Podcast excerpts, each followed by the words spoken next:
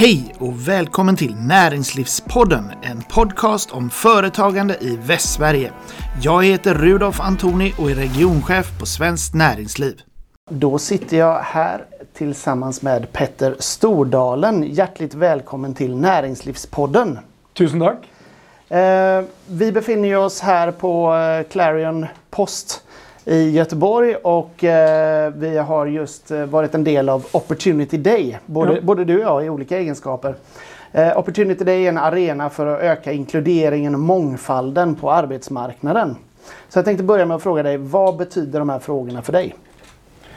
For meg betyr de frågene eh, muligheten til å gjøre bedre business, eh, få bedre gjestnøydhet og få bedre kultur ved at du utøker mangfoldet ditt.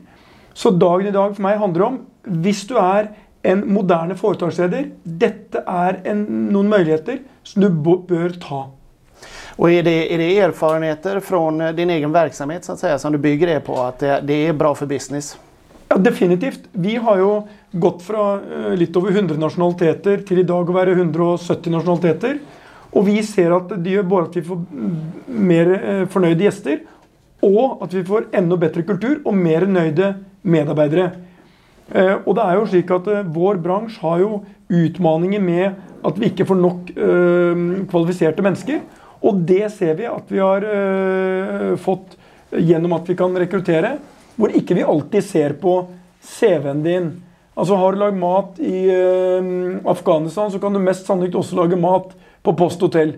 Har du jobbet med revenue management i Nicaragua, så kan du kanskje jobbe med det også her. Og Hvis man begynner å se muligheten som ligger i dette, så tror jeg du, det, er, det er good for business. Du vinner mye på det och Ja. du får et, et, større urval når du skal rekruttere? helt Både enkelt. større urval, og det blir mer spennende å jobbe der. Er, er det noe som dere opplever er en, en styrke i forhold til konkurrentene? Definitivt. Både så er det sånn Husk, jeg her og kom på post i dag. Så er det to kinesere som sitter på nabobordet når jeg sitter og spiser på Norda. Jeg hører de snakke kinesisk seg imellom. Og når de går, så er det en av våre ansatte som går forbi, og så snakker hun til de på det jeg oppfatter som uh, kinesisk. Så spør jeg henne etterpå men hva, hva som hendte. Hun sa jo, jeg hørte de var uh, kinesere, de snakket kantonesisk. Derfor sa jeg til de hyggelig at dere kom og spiste her, og ha en god dag på kantonesisk. Den lille opplevelsen der betyr mye for de. Den ville vi aldri fått hvis ikke vi hadde en ansatt der som både da jobber eh, i restauranten, men i tillegg så fortalte meg at hun kunne syv språk. Tenk hva hun betyr. Tenk hva hun kan tilføre eh, liksom teamet der sånn. Og vi har mange av de. Vi har hoteller i dag som nesten ikke det er etniske nordiske personer som jobber, og de funker superbra. Så vi må senke trøskelen, tror jeg det heter på svensk, altså eh, ribban, for å få folk inn i arbeidet. Og jeg tror jo at man lærer best språk når du jobber, er sammen med kollegaer. Og, eh, så vi har hatt eh, enbart positive erfaringer med dette i Nordic Choice. Så at, det, ikke att inte være et vara ett hinder utan snarere se det som, ja men det kan til og med være en fordel? Vi ser jo på At Six annet på Brunkebergtorget i Stockholm. Der er, der er veldig internasjonalt blant de ansatte. Veldig mange snakker eh, da eh, ikke eh, norsk eller svensk, og det funker utmerket. Eh, og det er klart, Der snakker de sikkert 15-20 forskjellige språk. Altså Eksempelet var på, på Klæren hotellet vårt på Arlanda. Når Thai Airways får problemer med forsinkninger, så går de ofte til det hotellet, for der har vi folk som snakker thailandsk. Ikke bare det. Når vi skulle ha ny kontrakt, så ville vi kjempe om å få kontrakten, altså crew-kontrakten til Thai Airways. Den fikk vi veldig mye som følge av at vi hadde noen som ikke bare snakket thai, men også at den kokk, frokostkokken som jobber der sånn, han lagde omelett som de gjorde i Thailand, til det crewet. Det skaffet oss en millionkontrakt. Så det ligger enorme businessmuligheter, og jeg vet at bolag blir bedre av et større mangfold. Det handler ikke bare om etnisitet, det handler også om menn, kvinner, alder, alt. Mangfold er bra for business. Eh, och eh, det, kommer ju mycket tillbaka på ledarskap om man ska jobba med en organisation, att den ska bli inkluderande och så. Vad, vad tycker du utmärker en bra ledare? En bra leder er åpen for å tenke nytt og kontinuerlig har et åpent sinn og aksepterer at skal vi få gjort mange ting, så må vi også akseptere at ikke alt er perfekt. Du må akseptere at skal du gjøre, Jeg vil heller ha ledere, og jeg mener gode ledere, de tør å gjøre mye. Og de tør å feile. Både selv, og de tør at anstellte som jobber hos dem, også feiler. Og det er det enda sett å utvikle seg på. Hvis du har ledere som både selv skal være perfekte, og alt det de, de jobber med skal være perfekt, så tror jeg du får gjort veldig lite. Eh, vi står ju nu inför en ganska komplicerad situation där vi har stora grupper som står utanför arbetsmarknaden. Ja. Vi har en växande långtidsarbetslöshet. Ja. Samtidigt ser vi att väldigt många företag behöver rekrytera. Ja. Eh, inte minst i besöksnäringen. Eh, men vad ser du att vilka samhällsinsatser eller politiska insatser krävs för att öppna upp arbetsmarknaden så att fler kan komma i arbete? Altså, det er jo en stor brist nå um, i hotell og reiseliv, altså hele uh, den næringen. Det er brist på folk i restauranter, på kokker. Uh, vi har en rekke liksom, områder innenfor hotell hvor det er brist. Og bør, med så mange som står utenfor, så må det være muligheter å få disse i arbeid. Og der har ikke bare politikerne et ansvar. Vi som næringslivsledere har et ansvar. Og vi har tatt en rekke initiativ nå i Nordic Choice for å få flere av de ut fra eh, Migrasjonsverket og andre og inn og begynne å jobbe hos oss. Og Det er målet, og det må vi jobbe enda hardere med. Mm. For vi har behov for flere ansatte. Det, men det er, jo, det är ju företagens insatser og der, där är, ju, är ju ni veldig aktive i de her frågorna. Men ser du at det er noen eh, arbetsmarknadspolitiska eh, frågor som Eh, man bør, bør jobbe med for å senke trøskelen? Åpenbart. Jeg tror det er veldig mange ting man kan gjøre for å senke trøskelen, og at denne prosessen går mye raskere. Men uh, Det skal jeg overlate til andre. Men det er åpenbart at du kan gjøre mange tiltak hvor du får mennesker raskere ut uh, og raskere inn i arbeidet. Mm.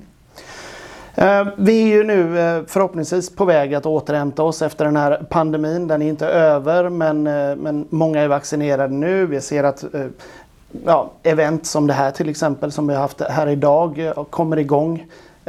Och, och undrar lite grann hur du ser på utvecklingen framåt här. Vi vet att du är en god vän till, till Sverige, investerat mycket i Sverige, även investerat mycket här i Göteborg. Hur ser hur ser investeringsplanerna och, och hur ser utsikten ut framåt? Det er det är svårt, att, svårt att gissa såklart. Men, eh, ja, men, men er sånn. Eh, det har vært eh, ekstremt krevende for hele reiselivsnæringen fra begynnelsen på 2020 og helt fram til for noen måneder siden.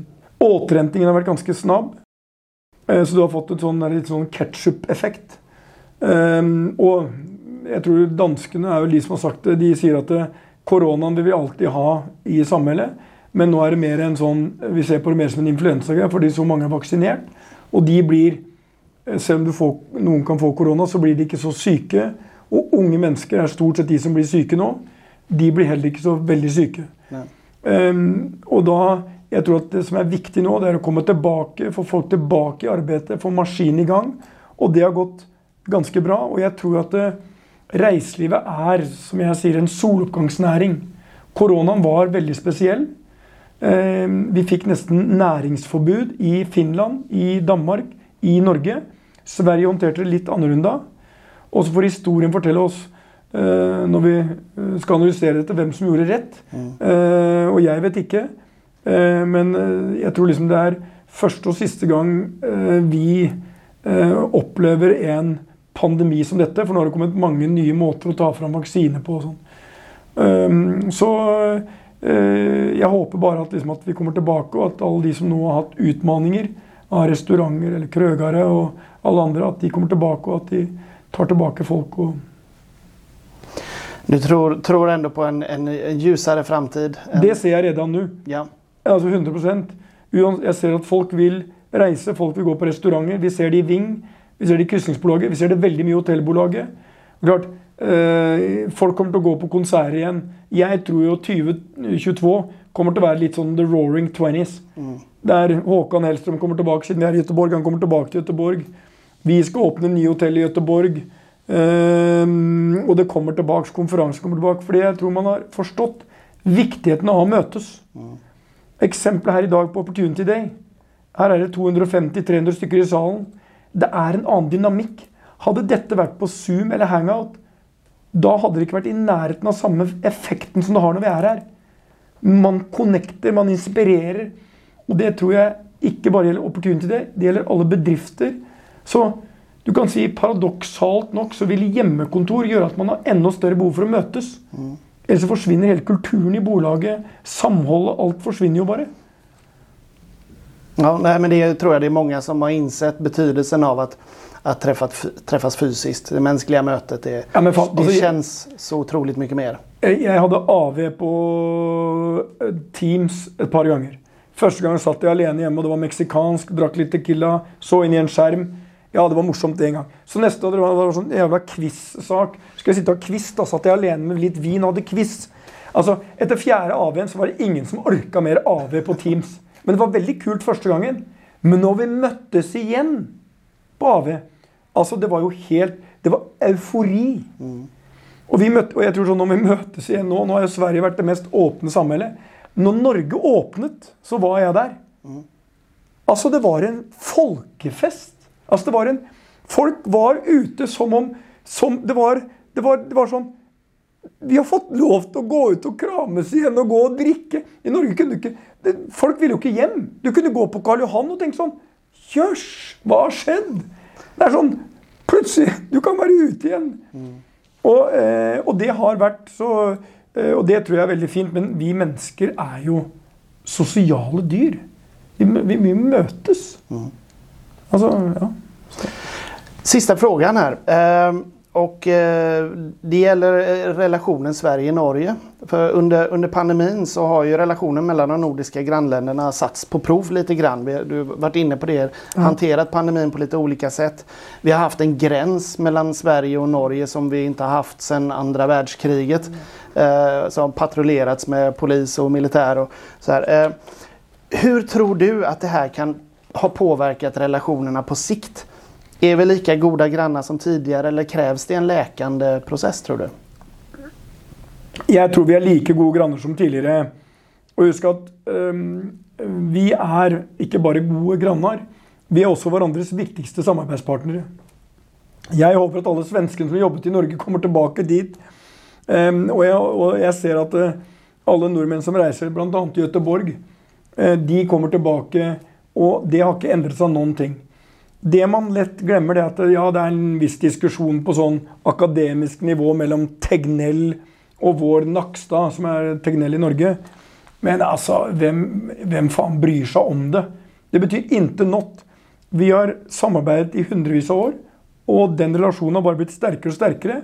Men jeg mener også det er en viktig lærdom. Tenk hvor viktig den nordiske regionen er, altså det nordiske samarbeidet. Jeg mener at pandemien og koronaen har vist at alle Vi ville tjent på å ha mye mer gemensam håndtering av det. Sånn at vi som en liten region på 25 millioner mennesker håndterte det helt likt. For da kunne man opprettholdt på mange måter en mye mer sånn business mellom landene. Mm. Så der kunne vi nok lært mye. Men uh, tyvärr, det nordiske samarbeidet har ikke vært prioritert nok, men det tror jeg vi lærer. Og altså, Eh, nordmenn eh, skjemte litt om eh, svensker, og svensker skjemte litt om nordmenn, men vi elsker jo våre naboer. Mm. Det får bli slutorden. Stort takk for at du tok deg tid og medvirket i Næringslivspodden. Takk for at jeg kom. Du har lyssnat på Näringslivspodden, en podcast om företagande i Västsverige. Jeg heter Rudolf Antoni og er regionchef på Svenskt Näringsliv.